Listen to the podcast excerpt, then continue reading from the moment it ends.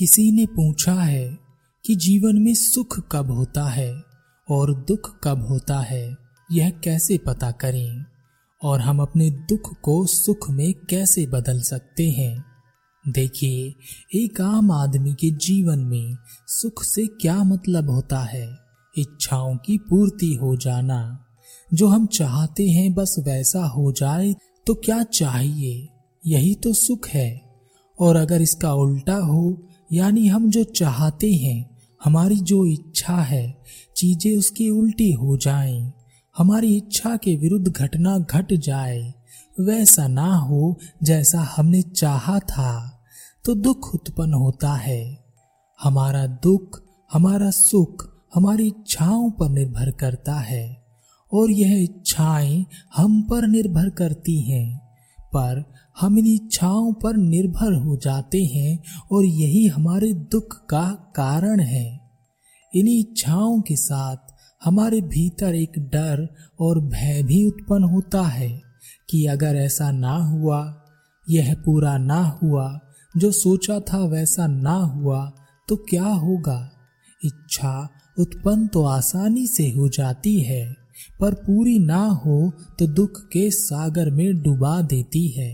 श्रावस्ती के एक धनी व्यापारी का एक पुत्र था, जिसका नाम अस्त्री गंध था। जन्म से ही उसके साथ एक आश्चर्यजनक आदत थी। वह स्त्रियों के निकट नहीं जाता था, क्योंकि उसे स्त्री गंध बर्दाश्त नहीं थी। जन्म के समय उसकी माँ ने उसे कपड़े में लपेट लपेट कर बड़ी मुश्किल से दूध पिलाया था। वह जहाँ भी कोई भी स्त्री देखता, उससे बहुत दूर खड़ा हो जाता। इसी कारण उसके माता पिता ने उसका नाम अस्त्री गंध रख दिया। बचपन तक तो सब ठीक था, लेकिन अब वह जवान हो गया था और उसके माता पिता उसका विवाह कर देना चाहती थे। पर वह विवाह के लिए तैयार नहीं था। लेकिन उसके माता पिता उस पर बहुत दबाव डाल रहे थे। तब उसने अपना दिमाग लगाया और एक ऐसी व्यवस्था की कि उसके माता पिता उसकी शादी कभी ना करवा सके। उसने स्वर्ण मूर्तिकारों को बुलवाया और उनसे स्वर्ण की एक ऐसी लड़की की मूर्ति बनाने को कहा। जो इतनी सुंदर हो कि इस धरती पर कहीं ना मिले। स्वर्णकारों ने बहुत मेहनत कर ऐसी मूर्ति बनाकर तैयार कर दी। वह इतनी सुंदर मूर्ति थी कि कोई भी जीवित स्त्री उसके सामने फीकी पड़ जाती। सुंदर से सुंदर लड़की भी उस मूर्ति के सामने कुछ नहीं थी। वह मूर्ति उसने अपने माता पिता को दी और कहा अगर आपको इस मूर्ति जैसी लड़की कहीं मिल जाए तो मैं उस लड़की से शादी करने के लिए तैयार हूँ। माता पिता एक और खुश हुए और दूसरी ओर थोड़े दुखी भी हुए, क्योंकि उन्होंने भी अपनी ज़िंदगी में ऐसी लड़की नहीं देखी थी जो उस मूर्ति से सुंदर दिखाई दे। माता पिता ने पंडितों को बुलवाया। उनसे कहा, आपको यह स्वर्ण मूर्ति अपने साथ ले जानी है। और पूरे देश में इसके जैसी लड़की ढूंढनी है। देश से बाहर भी जाना पड़े तो जाना, पर हमें इस मूर्ति जैसी लड़की चाहिए। वह पंडित स्वर्ण मूर्ति लेकर उस जैसी लड़की ढूँढने के लिए निकल पड़े। पर आसपास कहीं भी ऐसी लड़की नहीं थी तो उन्हें दूर जाना पड़ा। तीन महीने की लगातार सफ़र के बाद वह एक राज्य में पहुँचे। उस राज्य में एक नगर था, जिसका नाम सांगाल था।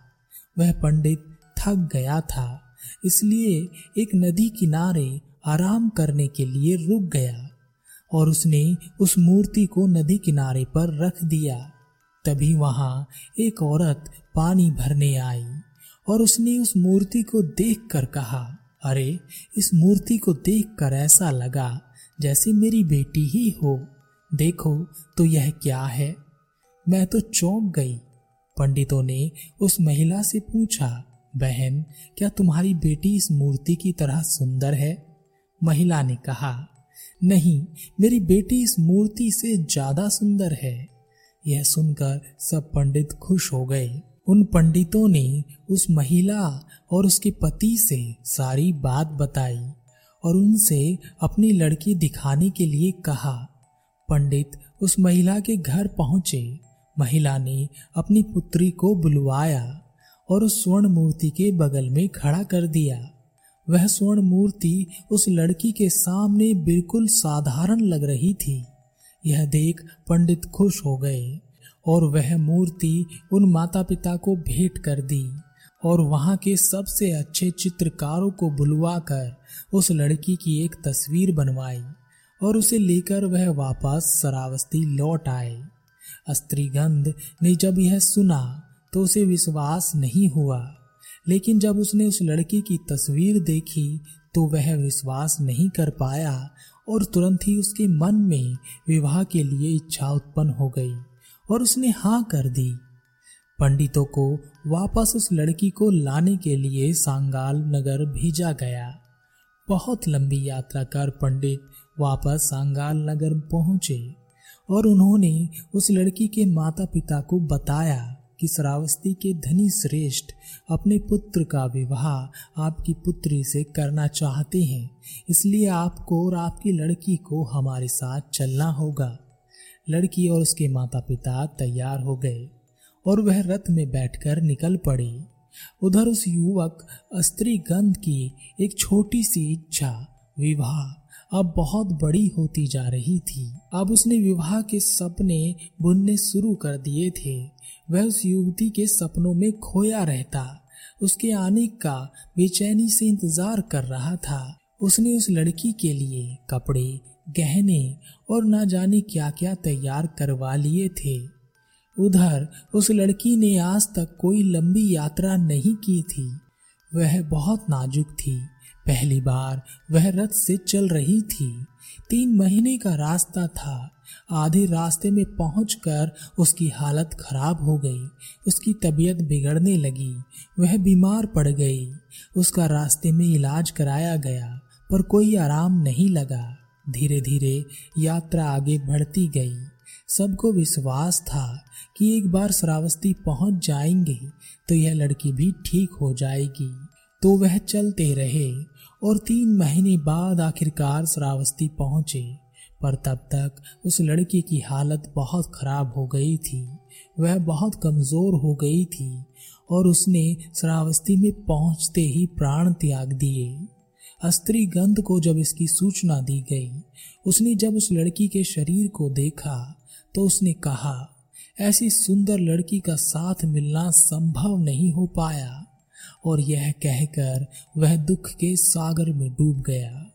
वह अब किसी से बात नहीं करता, कहीं नहीं जाता माँ बाप से भी ठीक से बात नहीं करता। अब माता पिता को लगने लगा कि इससे तो हमारा पुत्र पहले ही सही था, कम से कम खुश तो था। अब तो हमारी इतनी सी ही इच्छा है कि वह विवाह करे या ना करे, बस खुश रहे। एक दिन अस्त्री गंध दुख में डूबा कहीं जा रहा था। रास्ते में उसने बुद्ध को देखा। उनकी आभा को देख उसे लगा कि यही उसके प्रश्नों का उत्तर दे सकते हैं। तो वह बुद्ध के पास पहुँचा और कहा, मैं इतना दुखी क्यों हूँ? हे बुद्ध, मेरे दुख का कारण क्या है? बुद्ध ने कहा अस्त्रीगंध कन्या नहीं मिली, इसलिए इतनी दुखी हो। स्त्रीगंध ने कहा हाँ बुद्ध, बड़ी मुश्किल से इतनी सुंदर कन्या मिली थी। वह भी राह में आते आते मर गई। अब कुछ अच्छा नहीं लगता। वह मुझे शोक समुन्दर में छोड़कर चली गई। बुद्ध ने कहा, क्या तुम जानते हो कि तुम्हें इतना अधिक शोक क्यों हुआ है?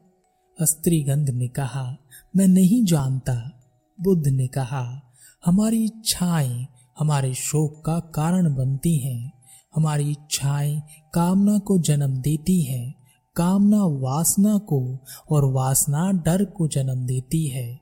और अंत में हम इसी डर में जीते हैं, भय में जीते हैं, दुख में जीते हैं।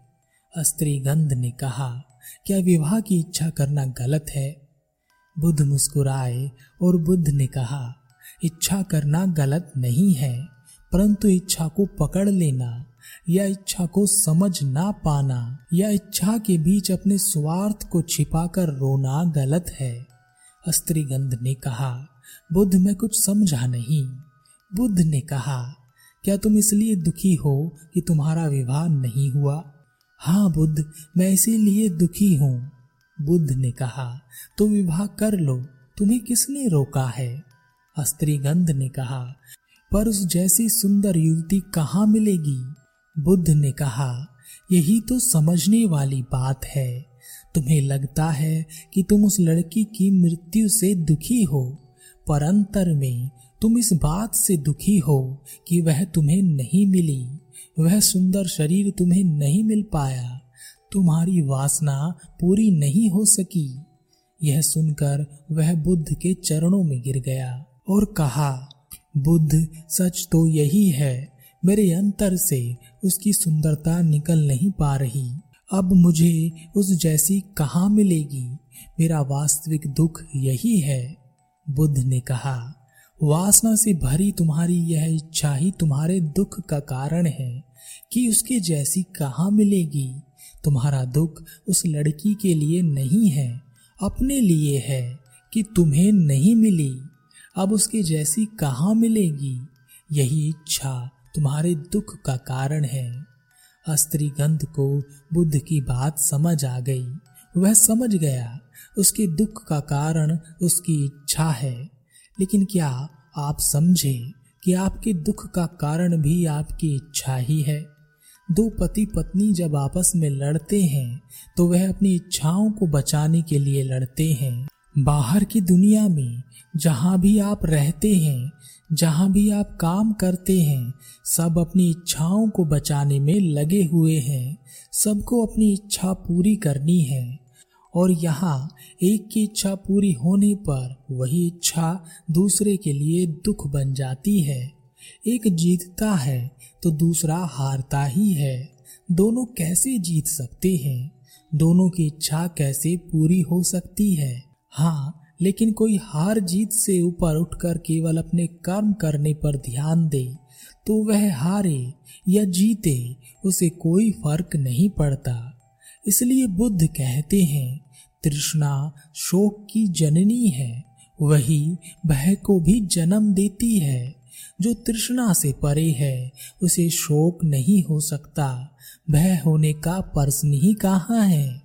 तो आप अपनी इच्छाओं को जरा गौर से देखिए, क्या उनमें स्वार्थ, लालच, वासना और कामना या किसी प्रकार के धोखे की मिलावट तो नहीं है? या वह शुद्ध रूप से मात्र इच्छाएँ हैं, जो अपने लिए तो बेहतर ही है, लेकिन दूसरों के लिए भी कल्याणकारी है?